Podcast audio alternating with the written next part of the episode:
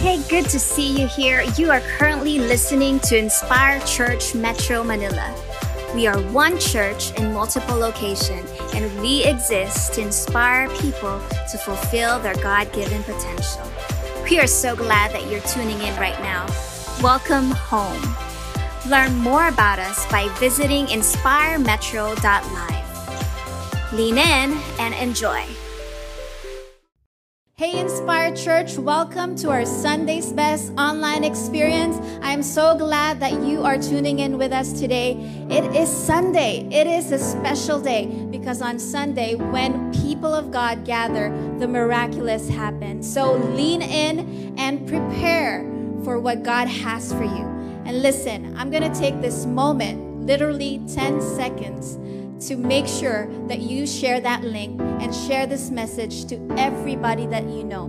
Because you'll never know, maybe this message is something that they've been praying for. So, no joke, I'm gonna count 10 seconds 10, 9, share that link, 8, 5, 4, 3, 2, 1. And thank you for sharing this message to your family and friends. Hey, listen, this is the part three of our series called He's So Judgy.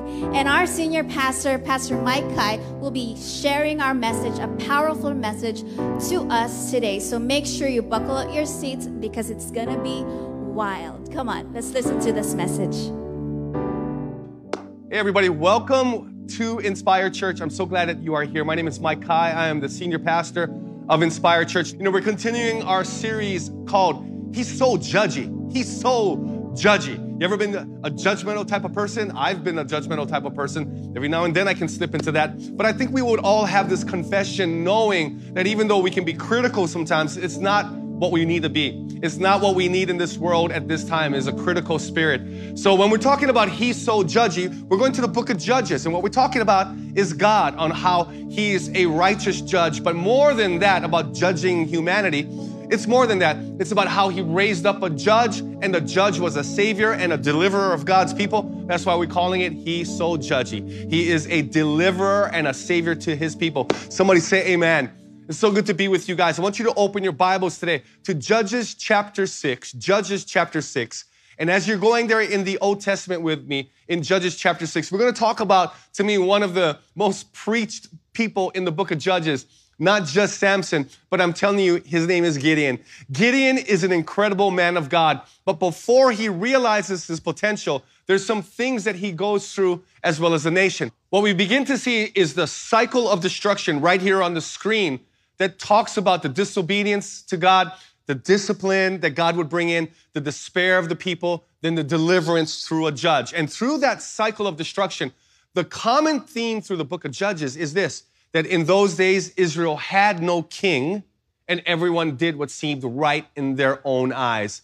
So now, after 40 years of peace, after Deborah and Yael, how they come in and God uses these two great women to accomplish his purpose, to be a deliverer to the people of Israel. Now we pick it up in Judges chapter 6, uh, verse 1. Judges chapter 6, verse 1, it says that the Israelites did evil in the Lord's sight. Again, the Israelites did evil in the Lord's sight. So the Lord handed them over to the Midianites for seven years. Seven years is a long time, everybody. And the Midianites were so cruel that the Israelites made hiding places for themselves in the mountains and caves and strongholds.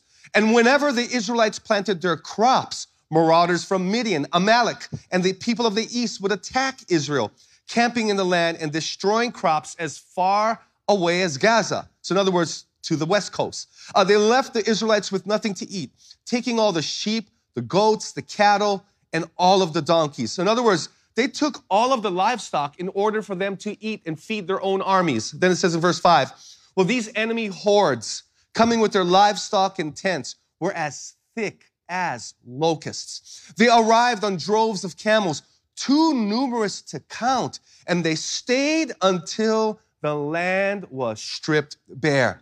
So Israel was reduced to starvation by the Midianites. Then the Israelites cried out to the Lord for help. So you can see the situation and you can see the scene that the Israelites turned their back on God. And as a result of God, them turning their backs on the Lord, what does the Lord do? He sends the army of the Midianites, the Amalekites, and the people of the east. Now, these are the people that come from the eastern part of the world that are further east of Israel. That would be people from the surrounding region to the south and to the east of them. Basically, Israel's enemies even to this day. So they would come in. And when they came in, they would take all the crops. Every time they would plant a crop, they would come in and they would steal the crops. Anytime that they had any livestock, you had to hide it. But anytime you would hear that, it would be a signal. And all of a sudden, the Midianites would come down and they'd take your little lamb, your wee little lamb, and they'd take your lambs. They'd take your food, they'd take your livestock, they'd take all your vegetables. You would have nothing to eat. And as a result of that, the people were reduced to starving.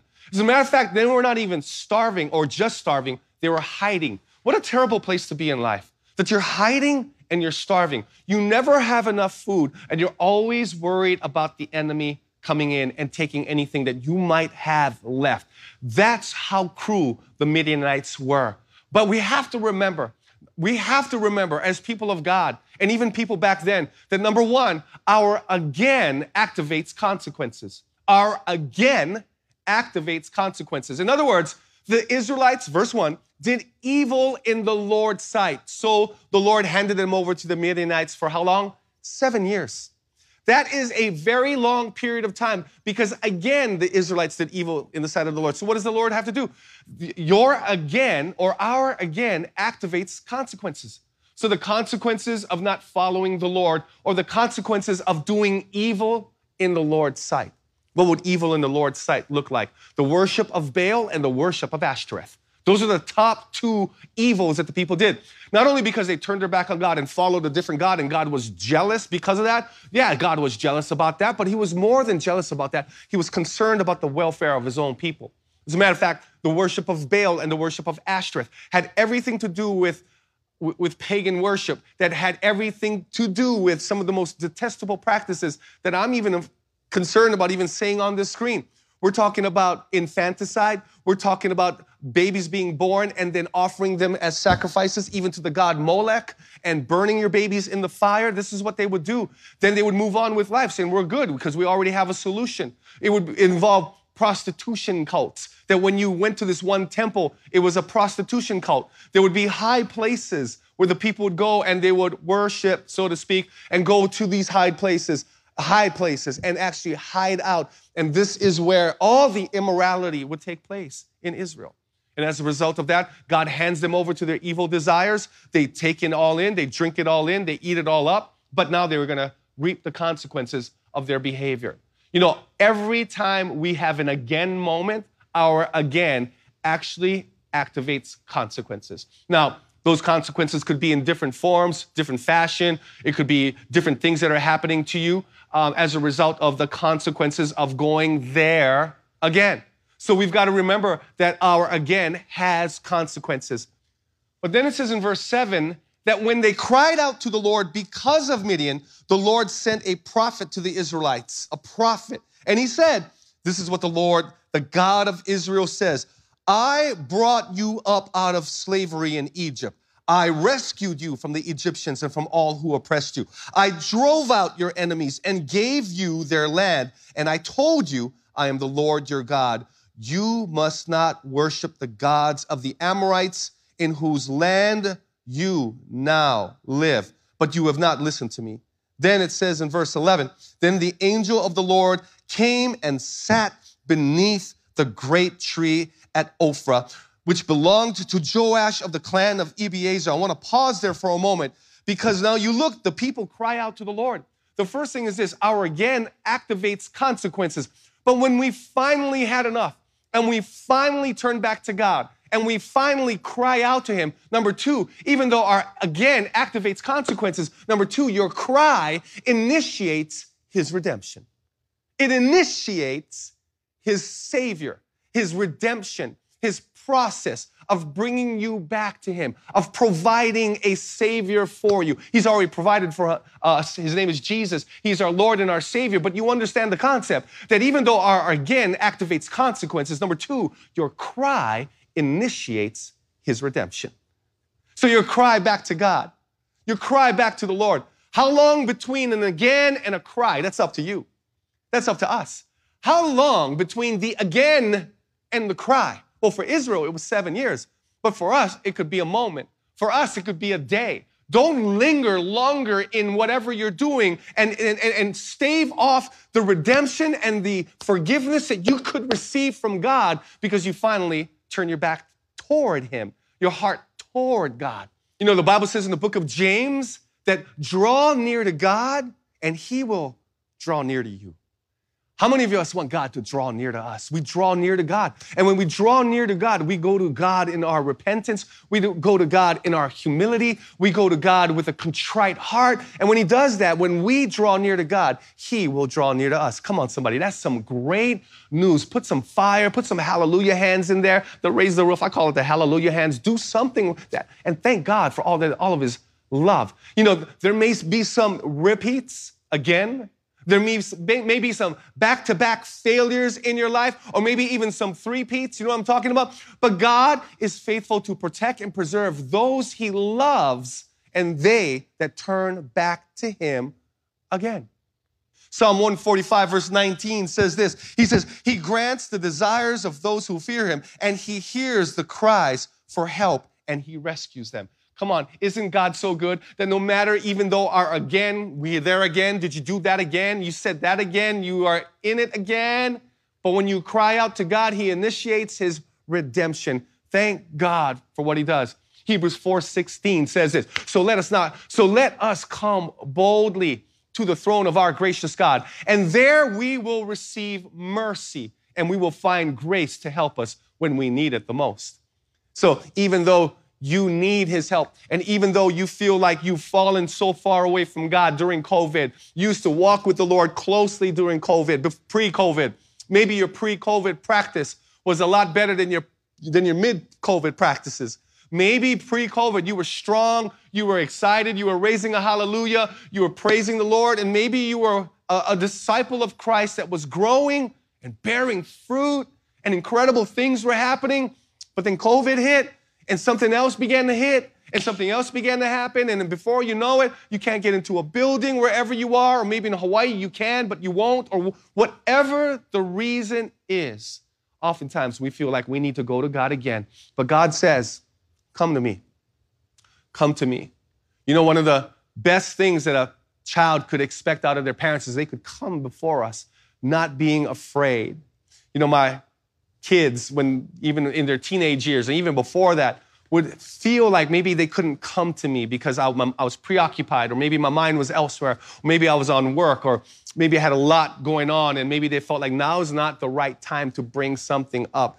You know, I'm not perfect. I am a earthly father, and I want them to know you can come to me anytime. But as our heavenly father, he's not too busy. He's not preoccupied. He's not got all kinds of stuff on his mind. I don't want to go to God. God is so busy. You can go to God anytime and approach him. And there, what will you receive? You will receive mercy. That's what we all need in a world like today. Somebody say amen, right? So now when we look at this, the whole picture now is after the prophet comes in says everything what God did. I told you and I moved on your behalf and I delivered you and I gave you. Now what begins to happen? He drops the mic and literally leaves the scene. But now we pick it up in the next scene. And then the Bible says in verse 11, and then the angel of the Lord came and sat beneath the great tree at Ophrah, which belonged to Joash of the clan of Abiezer. And Gideon, son of Joash, was threshing wheat at the bottom of a winepress to hide the grain from the Midianites. Look at that. He is doing things that he should be doing. He's threshing wheat at the bottom of a wine press. So, but what do you do when you thresh wheat? So he's threshing wheat at the bottom of a wine press, but he's doing the right thing, right? And when you thresh wheat, what you need to do is go to a threshing floor. There was a threshing floor of Araunah the, in the Bible. Um, as a matter of fact, when you were threshing wheat, that was a celebration because you brought in all the wheat all the sheaves of wheat and you were really excited about what was going on. You had an opportunity in order to feed your family because this is going to turn into bread. You know what I'm talking about? So there was no gluten free back then. There was nobody like, oh, I don't think I like gluten free. Uh, I don't think I like wheat. Too bad. You're going to eat it whether you like it or not, because that's all we got. That's all we serving right now. So you didn't have all those choices back then. So he is threshing wheat. But the problem with threshing wheat is not, you didn't need this pitchfork yet. What you needed to do was you would scratch and make a lot of noise because what you had to do, there needed to be some crushing, right? Crushing. So you'd be crushing this because you were on the threshing floor, and on the threshing floor, you are trying to separate the wheat from the kernel. So you needed to get all of this hay away and get to the kernel. And so this would be the beginning of the process. So after you've gone from the threshing floor and you've been crushing some wheat, and a lot of people feel like you're going under some crushing right now. You feel like you're being crushed under the pressure of life. You feel like you're being crushed by society, crushed by social media, crushed by everything that's going on, crushed financially, being pressed together, and you feel like you are on a threshing floor right now. Welcome to the club. We're all on the threshing floor right now because what God is doing is trying to get the best out of our lives and trying to bring forth some fruit. When I'm talking about fruit, I'm not talking about apples and oranges and mangoes and papayas. Come on, on dragon fruit or coconuts. I've, uh, I would love some of that right now, especially on a weekend. But what I am talking about is the fruit of your life because the fruit of the labor of the people of Israel at that moment was the wheat and the kernel. And then from the kernel, we go to the chaff. So now, in fear of the enemy, what he is doing is he is threshing wheat. He's doing the right thing, but he's doing it in a different place. Now, we've transformed this baptism pool into a wine press. Gideon was threshing wheat at the bottom. He was found threshing wheat at the bottom of a wine press. And what he's trying to do is the first process in the journey of making bread. Now, I've never made bread before from the, from the, from the kernel uh, from the stalk to the kernel and all of a sudden pounded my own flour. I've never done that. Uh, that's what you have. You have people who do that. You have companies who do that. But he's beginning the beginning process and he is beginning to make some noise and threshing the wheat at the bottom of a wine press. You can imagine the noise that that would make up on the threshing floor. So he decides that I'm going to have to do something just a little bit different. I've got to be innovative. I've got to be creative. This is where he's threshing wheat at the bottom of a wine press. Now, let, us talk about the wine press first. What do you do with a wine press? Well, the first thing that you do, of course you know this, right? Is you get grapes and you put it into the wine, uh, or the, the big vats, and then you put it into the vat, and then you would roll up your, your pants and you would put them by your knees like you were going to run fast when you were a little kid. You know what I'm talking about? Put your slippers on your hands and you would run, but you would roll up your jeans up to your knees. And then what you would do is you'd put all the grapes on the inside of the wine press and you would get in. And what would you do? You would take off your shoes, make sure your feet were clean. You didn't want stinky feet, right? And then you would walk in and then you'd begin to stomp on the grapes. So he's doing the right thing, but he's doing it in a different place. He's doing it to some people, you're doing it in the wrong place. What are you doing in that place right now? What are you doing there? That doesn't make sense. But he's not making wine. He's like, there's, there's, no, there's no fruit of the vine at that moment. What he does, he does what he needs to do at that moment. So he is taking his innovation, his determination, he's taking his perspiration, he's taking uh, innovation to a whole nother level.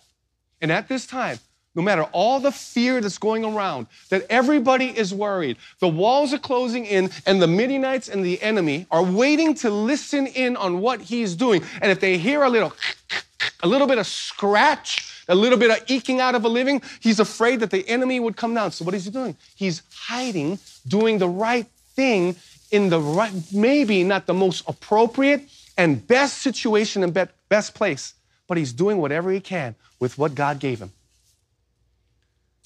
And I really believe that number three, that your hustle, your hustle, actually, watch this, watch this, garners and gets God's attention. Your innovation, your perspiration, your motivation, everything that you need to do, and doing something right even in a different setting, your hustle actually gets God's attention. Woo! I've preached this message many times in a different way. But nothing like today when God gave me the revelation that that wine press, even though he was doing the right thing in the wrong place, that wrong place wasn't only because he was afraid or the wrong place or that place all of a sudden became the right place.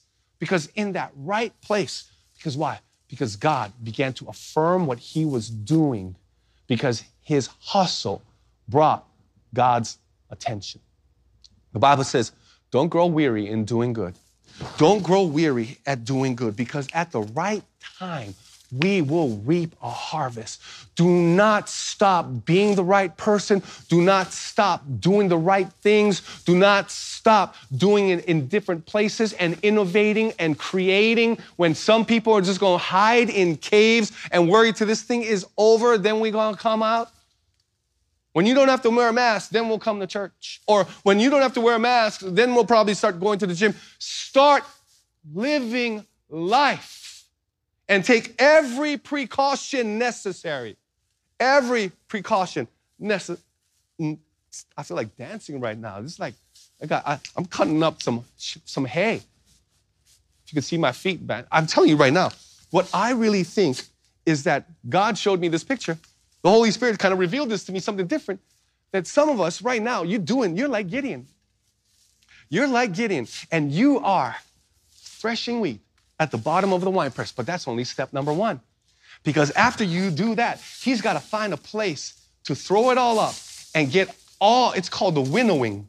And what he needs to do is to winnow away the chaff from the kernel. So now he gets purely to the thing that God can use. Because right now you can't use it while you're threshing, but one day it will be used totally. And that God is going through a process in your life right now. That right now you feel like you're being crushed, you feel like you're being scratched, you're just eking out some things right now. But I'm telling you, there's going to be a part in this process where God's going to separate some things that you no longer need, that's definitely not useful for your life, and He's going to take the pure fruit and what He's done, and it's going to feed so many people. Oof. Staff needs to make more noise than that because that was. Drop me some fire on this screen, please. Drop me some fire on this screen. Think about this for a moment. Number one, our again activates. Think about this. Our again activates consequences. Number two, our cry initiates his redemption. But number three, our hustle attracts his attention. And God begins to show up and the Bible begins to tell us, and the angel of the Lord appeared to him and said, Mighty hero, the Lord is with you. Mighty hero, the Lord is with you. But look at Gideon's reply. He said, Sir, Gideon replied, if the Lord is with us, then why has all this happened to us? And where are all the miracles our ancestors told us about? And didn't they say, they brought us up out of Egypt? But now the Lord has abandoned us and handed us over to the Midianites. He's literally going back to the prophecy when the prophet showed up and said, This is what the Lord says. He's going back to that moment right here and he's quoting what the prophet said. But look at what the angel of the Lord said. Then the Lord turned to him and said, He said this, Go with the strength that you have and rescue Midian from the Midianites. Rescue Israel from the Midianites, excuse me. I'm sending you. But Lord Gideon replied, But how can I rescue Israel? My clan is the weakest in the whole tribe of Manasseh. Stop, look at me. Do you know the tribe of Manasseh? Do you know that it was called the half tribe of Manasseh? Out of all tribes, all 12, this is the only one that was called, and the half tribe of Manasseh. Naphtali, report yourself. Judah, report yourself. Benjamin, report yourself. And the half tribe of Manasseh. Imagine if you were considered, you're the half tribe. You're not a full tribe. You're not even a quarter tribe. You're not even a half slab of ribs, a quarter slab of ribs. You're not even a full slab of ribs. You're just a half, half slab of ribs. I'm feeling like I want some, I want some barbecue pork ribs right now on a grill. Mmm, smoked and juicy, tender, pull apart ribs. That's what I feel like having right now. How about you? But you're not even a half slab. He goes, look at this. He goes, read this. He goes, and I am the least in my entire family. So I am the weakest tribe in the half tribe of Manasseh and the smallest in my entire family. In other words, I'm not even a pork giblet. I'm not even a little McDonald's little riblet. That's who I am. That's who I am. He goes, Do you know who you're talking to right now? Do you know who you realize that you're calling me a mighty hero and a mighty man of God, a mighty warrior.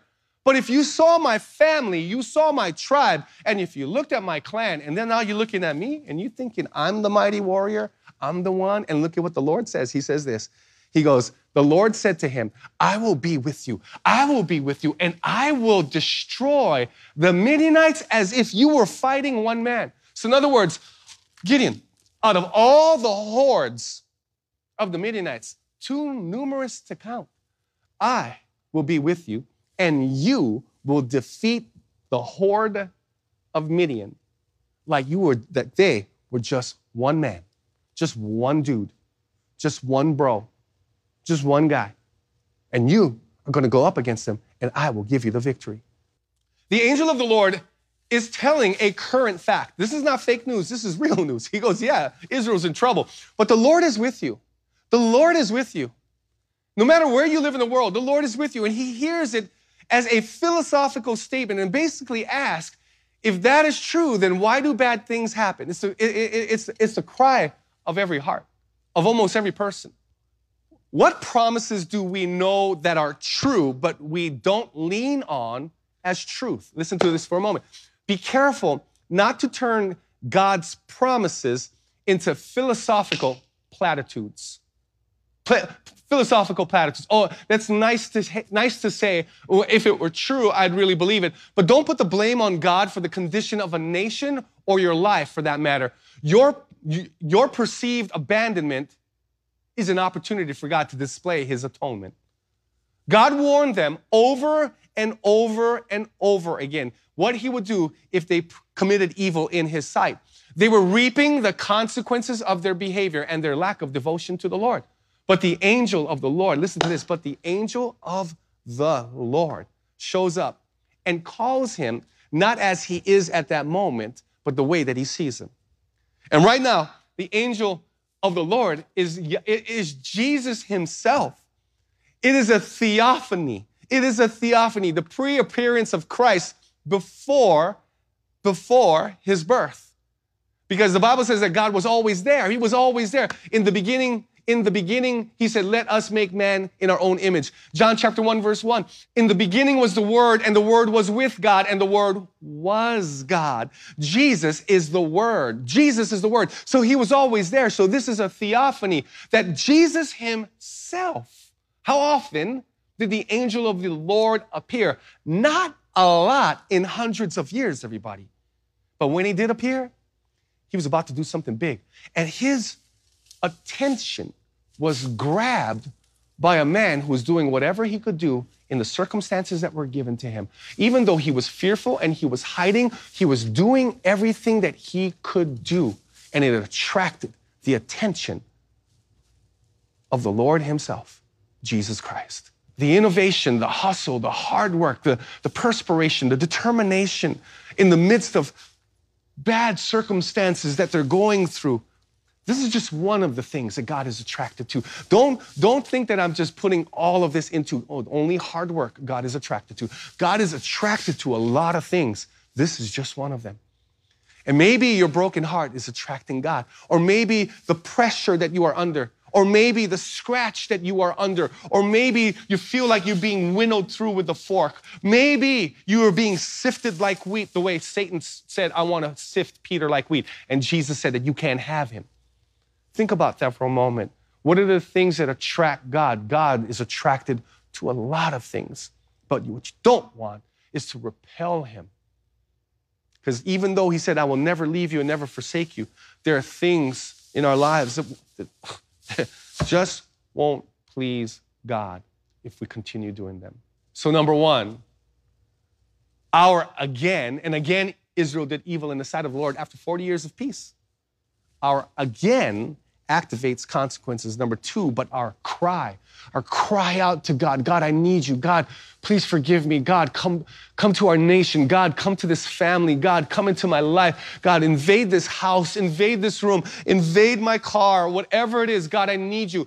Your cry actually initiates his redemption. And number three, your hustle attracts his attention. And number four, watch this. Number four, your willingness actually brings about God's intervention. Your willingness will bring God's intervention. That your willingness to be used will bring God's intervention. Gideon needed some fleeces. Gideon needed some fire. Gideon needed more proof. But we don't need any more proof. How much more proof do we need? That God loves you, that God wants to use you, that God want, has a purpose and a plan for your life. Because your willingness actually brings God's intervention.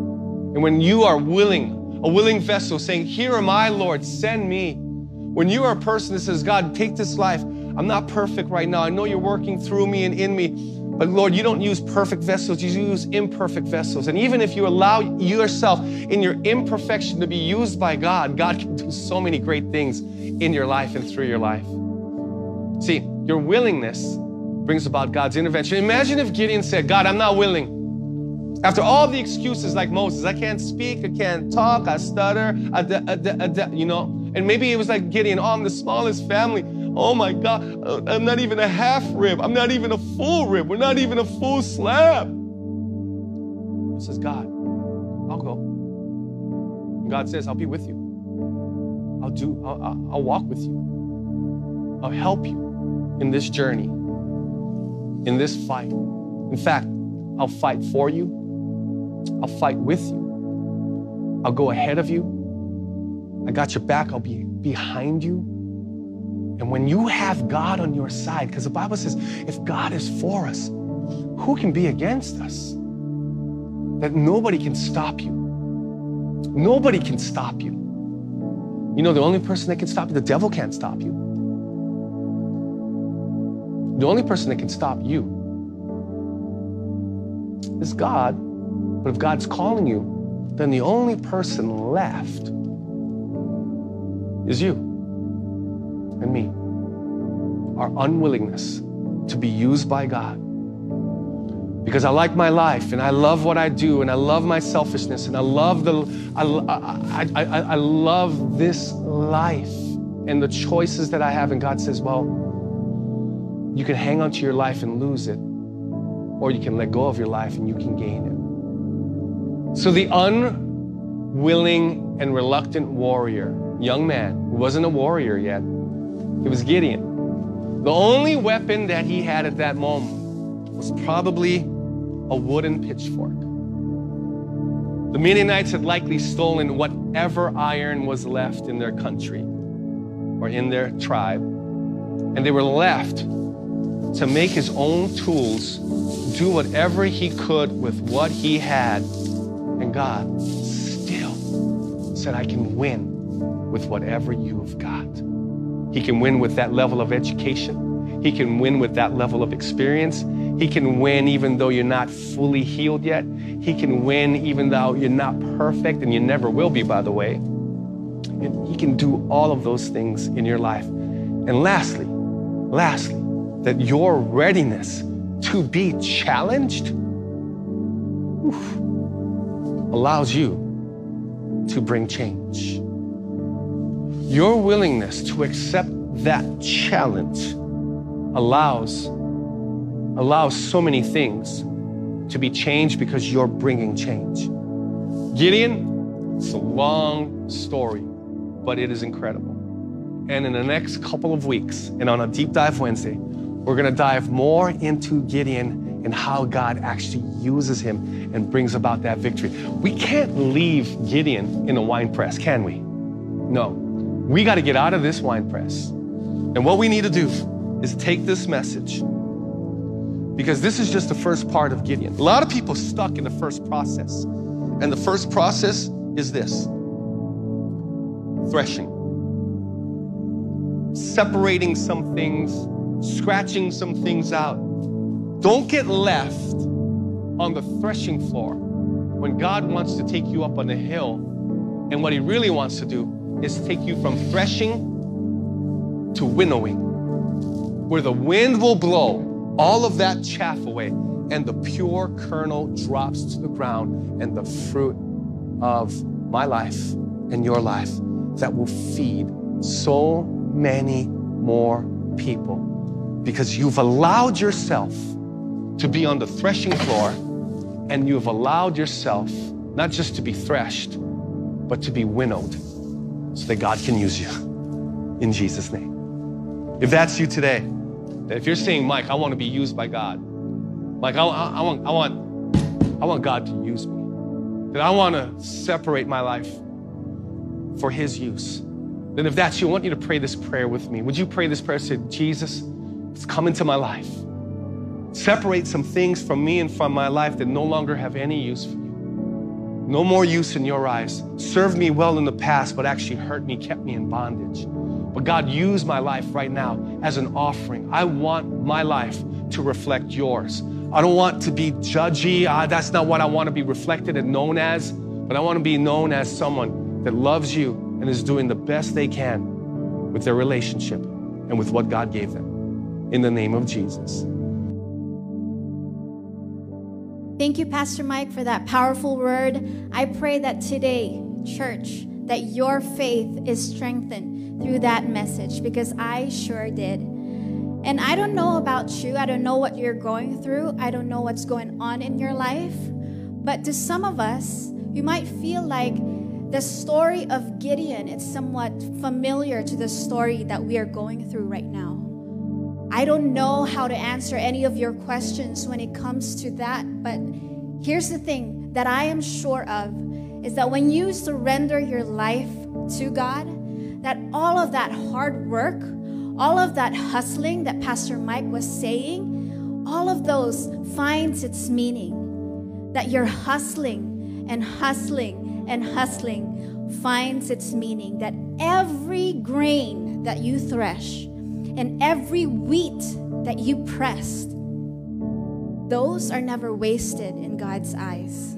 Amen? And so, listen to me. I believe that for us to live a purpose driven life, what we need to do is to have a surrender life to Jesus. I'm going to reiterate what Pastor Mike says. He says that don't get left out on the threshing floor when He wants to take you up on the hill. These some of us are left out on the threshing floor, hustling and hustling, but no meaning and no purpose in life. But can I tell you, God wants to level up His relationship with you. I'm not talking about a lucky charm kind of relationship, a Santa Claus or a genie in a bottle where when there's crisis, that's the only time you're gonna call on God. What I'm talking about is a surrendered life that you are going to involve Jesus in your everyday to day life.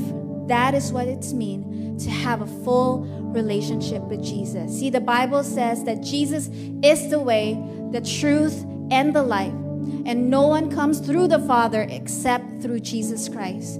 So if you want that purpose driven life, I want you to pray this prayer with me.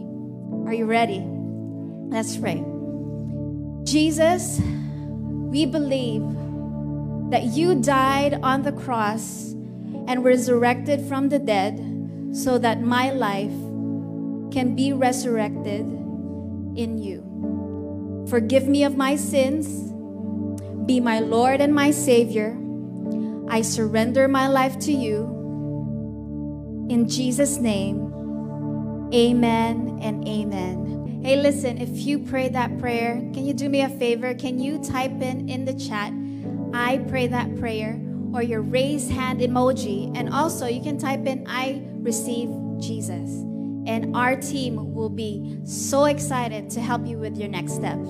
Because listen, relationship takes stewardship. So we want to help you steward your relationship with God well, all right? So if this is your first time, I want you to go to inspiremetro.live and take your next steps. Well, God bless you guys and see you guys soon.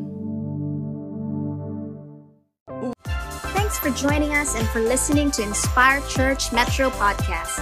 Stay in the loop by checking inspiremetro.live.